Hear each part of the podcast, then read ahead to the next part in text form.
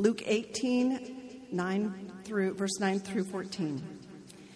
He also told this parable to, to some who trusted in themselves that they were righteous and treated others with contempt. Two men went up into the temple to pray, one a Pharisee and the other a tax collector. The Pharisee, standing by himself, prayed thus God, I thank you that I am not like other men, extortioners, unjust, adulterers, or even like this tax collector. I fast twice a week, I give tithes of all that I get. But the tax collector, standing far off, would not even lift up his eyes to heaven, but beat his breast, saying, God, be merciful to me, a sinner. I tell you, this man went down to his house justified rather than the other. For everyone who exalts himself will be humbled, but the one who humbles himself will be exalted. This is the word of the Lord.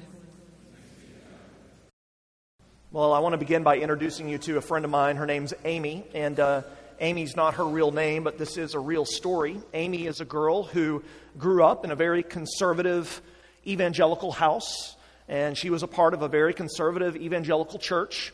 And during her upbringing, she lived in uh, what you would probably rightly call a Christian bubble. She didn't really have any relationships with non Christian people. And in fact, her parents protected her and shielded her from just those kinds of relationships because they didn't want any bad influences in her life. And so after graduating high school, Amy went off to one of our state universities here in Texas and developed great relationships with all kinds of funny, amazing, intelligent, charismatic people with one catch. None of those funny, amazing, charismatic, or intelligent people were Christians.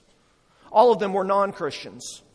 Furthermore, a lot of Amy's friends that she had grown up with in her home church that claimed to be Christians, when they got to school with her, went off the deep end. They acted in a way that is very obviously contrary to what it means to follow Jesus. And furthermore, they treated Amy rudely and uh, began to act just really like complete crazy people. And so, after one semester at school, Amy came home for the Christmas holidays to celebrate Christmas with her family, and Christmas Eve came along and it was time to go to church. And Amy said to her mom, I don't want to go to church. I don't want to go to church. And her mom was a little bit flabbergasted at Amy's response, and she said, Why? And Amy responded to her mom by saying this The coolest and the nicest and the most interesting people I've ever met, mom, are the friends that I've made this semester, and none of them are Christians. And in fact, the Christians that I know at school have been harsh and rude and hypocritical to me. And I don't want to be a part of that anymore. If Christianity is the right religion, Amy said, why are the nicest, kindest people I know non Christians? And moreover, why are so many Christians such hypocrites? That's a very real story that I've seen in my life and that I imagine many of you have seen in your lives because it's a story that's repeated all over the country countless times every year. And it's one way to approach our final defeater, which is the problem of hypocrisy. Another way to put it, the problem of Christians. The problem of hypocrisy, which is basically this if Christianity is true, why are Christians such hypocrites? Wouldn't you think that they would live better lives if their faith was real? Wouldn't you think they would live juster, holier, kinder lives if their faith was true? You know, if you've been around the church long enough, and if you've been around Christians long enough, then you've surely, surely dealt with this defeater hypocrisy. In fact, if you've been around the church long enough, I can virtually guarantee that you will have encountered toxic, toxic Christianity and toxic Christians who make this charge of hypocrisy come alive. Friends, this is a real problem. It's a real problem that Christians have. What is hypocrisy, after all? You know, hypocrisy is more than just falling short of some standard. Hypocrisy, rather, is the practice of claiming certain moral standards or beliefs to which one's behavior does not conform. Hypocrisy is the practice of claiming certain moral standards or beliefs to which one's behavior does not conform. And no one likes hypocrisy, right? No one likes hypocrisy when they see it. It's sanctimonious, it's patronizing, it's arrogant. Maybe that's one of the biggest reasons why you can't be a Christian. You know too many Christians. Maybe that's one of the reasons that you struggle with the faith. You're okay with Jesus, maybe. You're okay with a lot of Jesus' teachings. You can handle a lot of good Christian theology, but you just can't abide the adherents of Christianity. Maybe you agree with what Gandhi famously said. He writes, I don't reject your Christ. I love your Christ. It's just that so many of you Christians are not anything like your Christ. What can we say about that defeater? Well, we want to take it seriously. We want to honor those who struggle with this exact issue. Some of you may be here today, and if you are, we're glad you're here. Uh, as we've tried to do throughout this series, we want to do our best to engage with this defeater, to do it with honesty and with authenticity, with speaking the truth in love, as Paul calls us to do in Ephesians chapter 4. So I want to make three points for you this morning as we consider the problem of hypocrisy, and we'll use this Luke 18 passage in just a minute as a guide for us. So here's the three ideas, the three points if you want to take notes or if you just like to have an outline in your head. We're going to look at the, the extent of hypocrisy, the root of hypocrisy, and the healing for hypocrisy. Extent, root, healing. So, first, I hope it goes without saying to those of you in the room who are Christians that this is, as I've already said, a real problem. Hypocrisy is a real problem. And you know what? Perhaps the first thing a Christian should do when this defeater comes up is very simply to own it. Yes, we are hypocritical. Yes, I, I am hypocritical. The reality is, hypocrisy extends to every church and to every Christian alive today. But I want I want you to take one step further with me as we think about the extent of hypocrisy. Yes, all Christians, to one degree or another, are hypocrites. We can give that point. We'll grant that. But I want to argue that the extent of hypocrisy does not end with Christians. In fact, I think that if we're honest, we have to admit that all of us, all of us are hypocrites, irrespective of our particular faith commitments.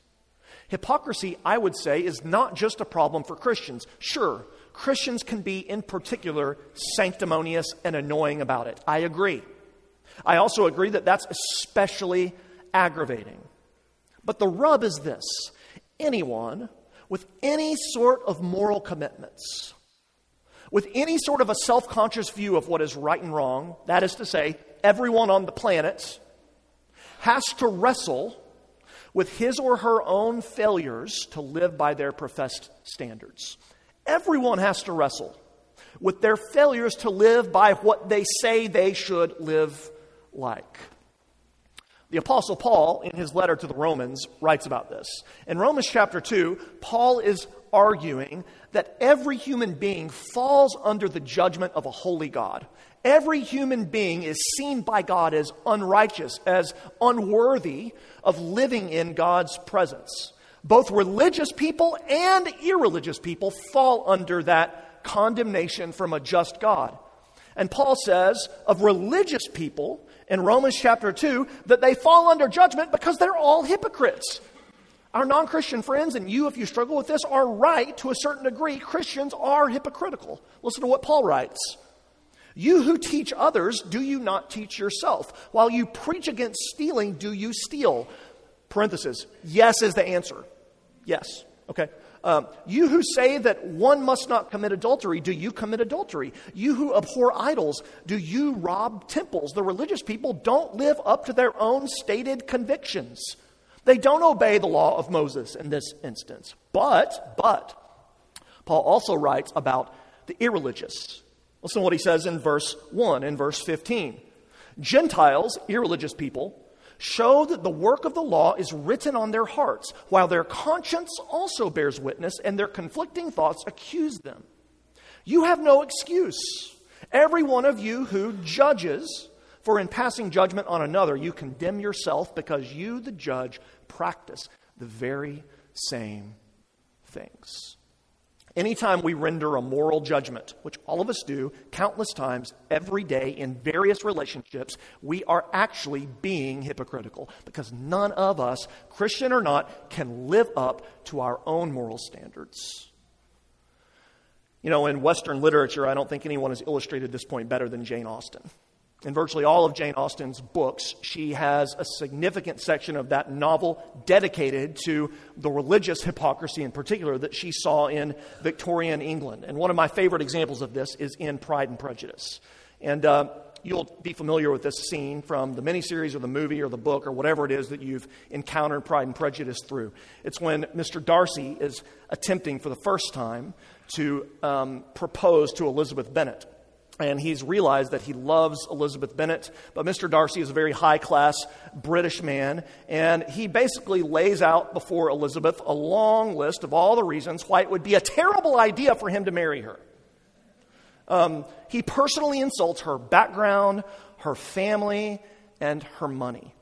And one of the reasons I love Elizabeth Bennet is because she proceeds to tell him exactly where he can stick it. And in response, Darcy takes umbrage at what he calls her incivility. It's a perfect example of hypocrisy. He's tore her up right to her face in what's supposed to be a proposal, a proposal, and then he gets offended when she says, That was really rude. It's amazing. And we do the same sorts of things all the time. We do and say and live in a way that contradicts what we believe we should do or say or live like. Here's the point and this is a hard thing for us to really, I think, grasp in our hearts. Before we accuse others of hypocrisy, each one of us should consider our own lives first. Before we get offended at the hypocrisy of others, let's think about our own lives. Think about how it's true in your own life that you can live with hypocrisy. If you're a parent, this is true. You tell your kids to get off of the Xbox. You've been on screens all day as you're scrolling through Facebook or Instagram or Twitter or whatever else. If it's a religious blog, it's still hypocrisy. You tell your, you, well, I'm going to stop with the parent stuff. I feel guilty enough already. Um, you can see how this is true as an employee. You know, you can't stand the pride of that one person on your team because it offends your pride. You can't stand that they're getting credit because you really want to get credit. You don't like it when people talk bad about you to other people, and you don't like it so much that someone did this to you that you do the exact same thing to them in a different relational context. If we spent 20 or 30 minutes together talking, we could come up with innumerable ways in which we're all guilty of hypocrisy. No one lives up to their own moral standards, whether they're a Christian or not. To some degree, we all live double lives. To some degree, we all claim to believe one thing, but we live in a way that's contradictory. So, can we just assume some common ground here? Whether we're Christians or not, um, no matter what we think about faith, let's assume that this is true for all of us. I think we have to do that. I get it that sometimes Christians beat people over the head with their morality. And I get that that makes hypocrisy even more intolerable. But the extent of hypocrisy goes through all of us. Why? Why is that true? Let's look at that second the root. The root of hypocrisy. Jesus tells a story here in Luke chapter 18 that goes a long way to showing us why hypocrisy is universal to the human condition. And this is such a provocative story. Um, this is a story that should actually offend most of you. In fact, this story can actually be traumatizing. Look at who Jesus is speaking to. Who's his audience in Luke 18? Verse 9. He told this parable to some who trusted in themselves that they were righteous and treated others with contempt. Then he tells us about two different men who, in some ways, are very similar, but in other ways, are very, very different. These two men, the Pharisee and the tax collector, are similar in that they at least attend the same church, right? They go to worship at the same place and at the same time, so they're both religious. There are also men that probably would have been fairly well known in their community. They're fairly easy to spot. They're both praying, exercising in a common religious practice, and praying to the same God, the God of Abraham, Isaac, and Jacob, our God, the only true God. But in other ways, these men are quite different. Notice that the first man, the Pharisee, is not at all afraid of being noticed. I mean, this is the kind of guy that has his name etched in his own pew on the front row of the church. If you don't get that joke, thank God. I'm so glad you're here. Um, this is the guy that stands by himself and prays out loud. But the second guy, the tax collector, Jesus tells us he stands far off. And then, secondly, the Pharisee's prayer, if you'll notice, is almost entirely horizontal in focus. He's almost completely concerned about himself in relation to other people. But, on the other hand, the tax collector's prayer is almost entirely vertical. He's only concerned about himself in relation to God. Now, don't let your familiarity with this story steal away the power of the punchline. It's easy for you and for me to read this and to think of the Pharisee. What a hypocrite! What a hypocrite. And to think of the tax collector, how commendable is that? What a humble guy. But I would venture to guess that none of us would have thought that if we knew these people. None of us. And that's the entire point. None of us would have had these reactions if this were real life and not just a story, because this Pharisee, you see, he's well respected. Jesus tells us that he tithes, he fasts, he's deeply, deeply pious.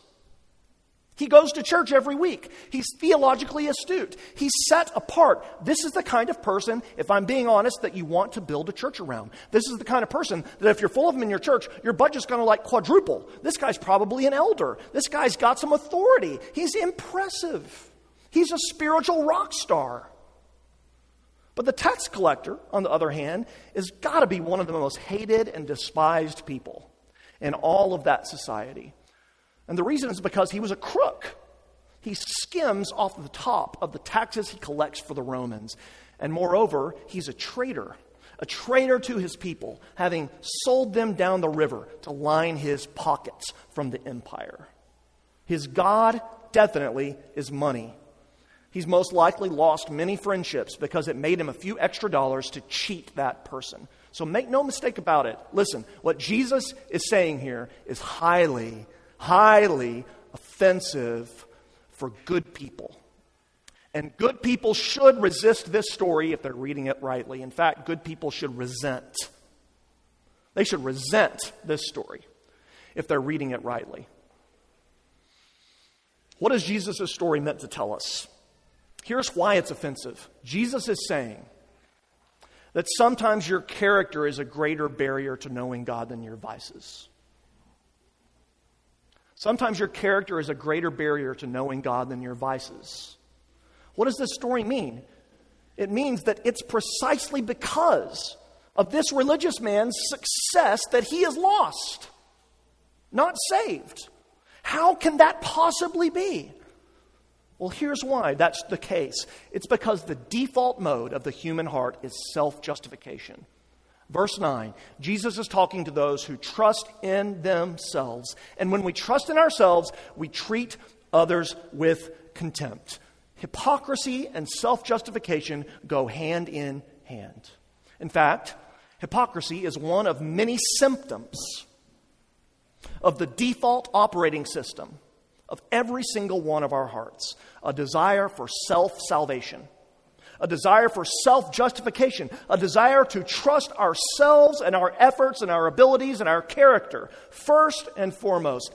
That's why, that's why the Pharisee in the prayer focuses on how he's not like others. It's why he separates himself. It's why he separates or sets himself apart from, quote, sinners. That always leads to hypocrisy. That's where hypocrisy comes from. Why? Because none of us can really do this. None of us can really separate ourselves from others morally, at least not before the real God, the only one who counts, the judge of the world. None of us can really secure self justification. None of us is really any better off before God than anybody else. No matter how far ahead we may be in reality, on the horizontal person to person playing field. We can never get ahead with God on our own. And so, because we all fail in self salvation, we all inevitably fall into hypocrisy, into pretending to be something that in reality we are most definitely not. I mean, the word hypocrisy comes from the stage. It comes from the ancient world when actors and actresses would literally use masks to play their role, to be their character. The way of the Pharisee, the way of the hypocrite is to wear many masks before others and even before himself or herself. But God sees through everything. God is not fooled by any of our religious masks. The difference between the Pharisee and the tax collector. The difference between the Pharisee and the tax collector is not that the Pharisee is a hypocrite and the tax collector is not. The difference is that the Pharisee doesn't know that he's a hypocrite, and the tax collector is all too aware. The difference is that one is spiritually blind, while the other has been given spiritual sight.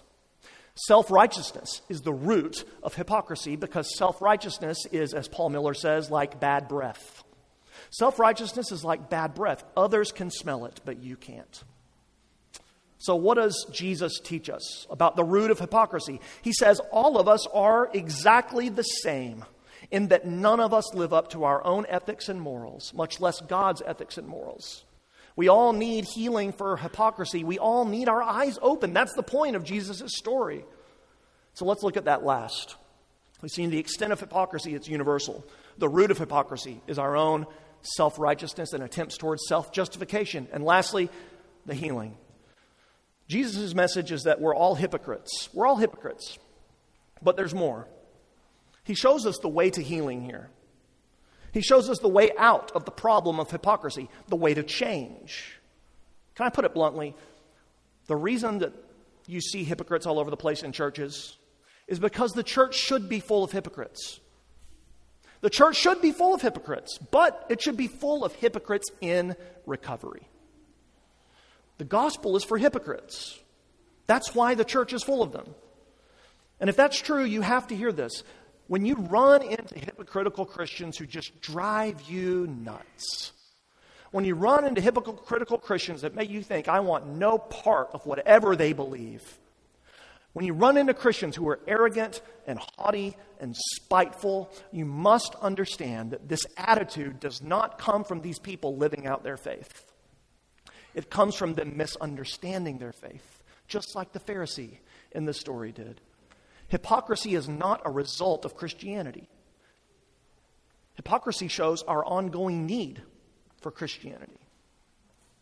Will told me a story this week that I'm just crediting, crediting him for, but I'm probably not going to credit it for you next time because this is a great illustration, so I'm stealing it. Um, he was telling me about an Australian ministry that attempted to make this point, and uh, they acquired a what I guess professional musicians consider to be a near perfect piece of music that had been composed by Bach some centuries prior. And uh, they had two people play this piece of music in a public setting. The first was a professional cellist. And the cellist played through the piece of music just beautifully, and it was an amazing thing to hear. And then the second person was someone who had been practicing cello nonstop for the last week, but before the last week had never touched a cello in their lives. And as this person sat down to play Bach's piece, you could kind of make out the tune a little bit, but in reality, it was a mess. But it was clear that the problem was not with the tune, the problem was with the player. And you can think of faith in the same way. The failure of adherents to perfectly live out the teachings of Jesus does not, therefore, nullify the truth of the teachings of Jesus. The failure of Christians to live like Christ and to live out the teachings of Christ does not therefore mean that the teachings of Christ are not true. The problem isn't with the tune, the problem is with the players. You know, this defeater might be the best one of all of the ones we've looked at for getting people into a conversation about the gospel, about the core of Jesus' teaching and work, because the healing for hypocrisy is something that all of us need. And what is the healing? It's to have our eyes opened. It's to have our eyes open to our own self righteousness, to what this Pharisee missed, but the tax collector gets. The cure is to see ourselves rightly, just like the tax collector did. The cure is to pray. Verse 13 God, be merciful to me, a sinner. Christians never get past that prayer. God, be merciful to me, a sinner. In fact, Christians must never get past that prayer. G.K. Chesterton, the 20th century essayist and Christian thinker, once responded to an article in the London Times. And the article in the London Times asked, What's wrong with the world today? Chesterton sent a letter to the London Times, and his response simply said, Dear editors, I am. Sincerely, G.K. Chesterton. The answer to hypocrisy is to realize what we're really like. That's why I said a minute ago that this is a story that we're going to resist and resent. You know you're starting to get grace when you get resentful of this story. You know you're starting to get grace when you resist what Jesus is saying here. Why? Because this story is an indictment of our entire lives. It's an indictment of our whole lives. We don't like this tax collector's acceptance because we see what it means, at least if we get it. It means that we have to accept that there's nothing that we can do to validate our lives ever. No matter how much money you make, no matter how well your kids turn out, no matter how successful you are, no matter how people love your preaching and your church, we can't do it. We can't validate our own existences, and that is terrifying. It means that our true condition is one of utter helplessness. Our true condition is one of utter helplessness, and so it's scary. But as we wrap it up, it's also freeing. It's incredibly freeing because accepting the helplessness of our true condition is the only way into life. It's what Jesus is saying. It's the only way into salvation. It's the only way into forgiveness. Listen, the way of hypocrisy and the way of religion and the way of the world is this the good are in and the bad are out. So go for it because God helps those who have helped themselves. But the way of the gospel is that God creates new people. He doesn't want good people. He creates new people, and the humble are in, but the proud are out. That's why Jesus concludes in verse 14 For everyone who exalts himself will be humbled, but the one who humbles himself will be exalted. What's the answer to the problem of hypocritical Christians? Well, the answer is an invitation to know the real message of Jesus, to know the gospel, the central message of the whole Bible is that we can only have a relationship with God. Every one of us can only have a relationship with God by sheer grace. Knowing God is a one way street, it goes from God to us alone. We know God and we have life with God because of His undeserved love for us.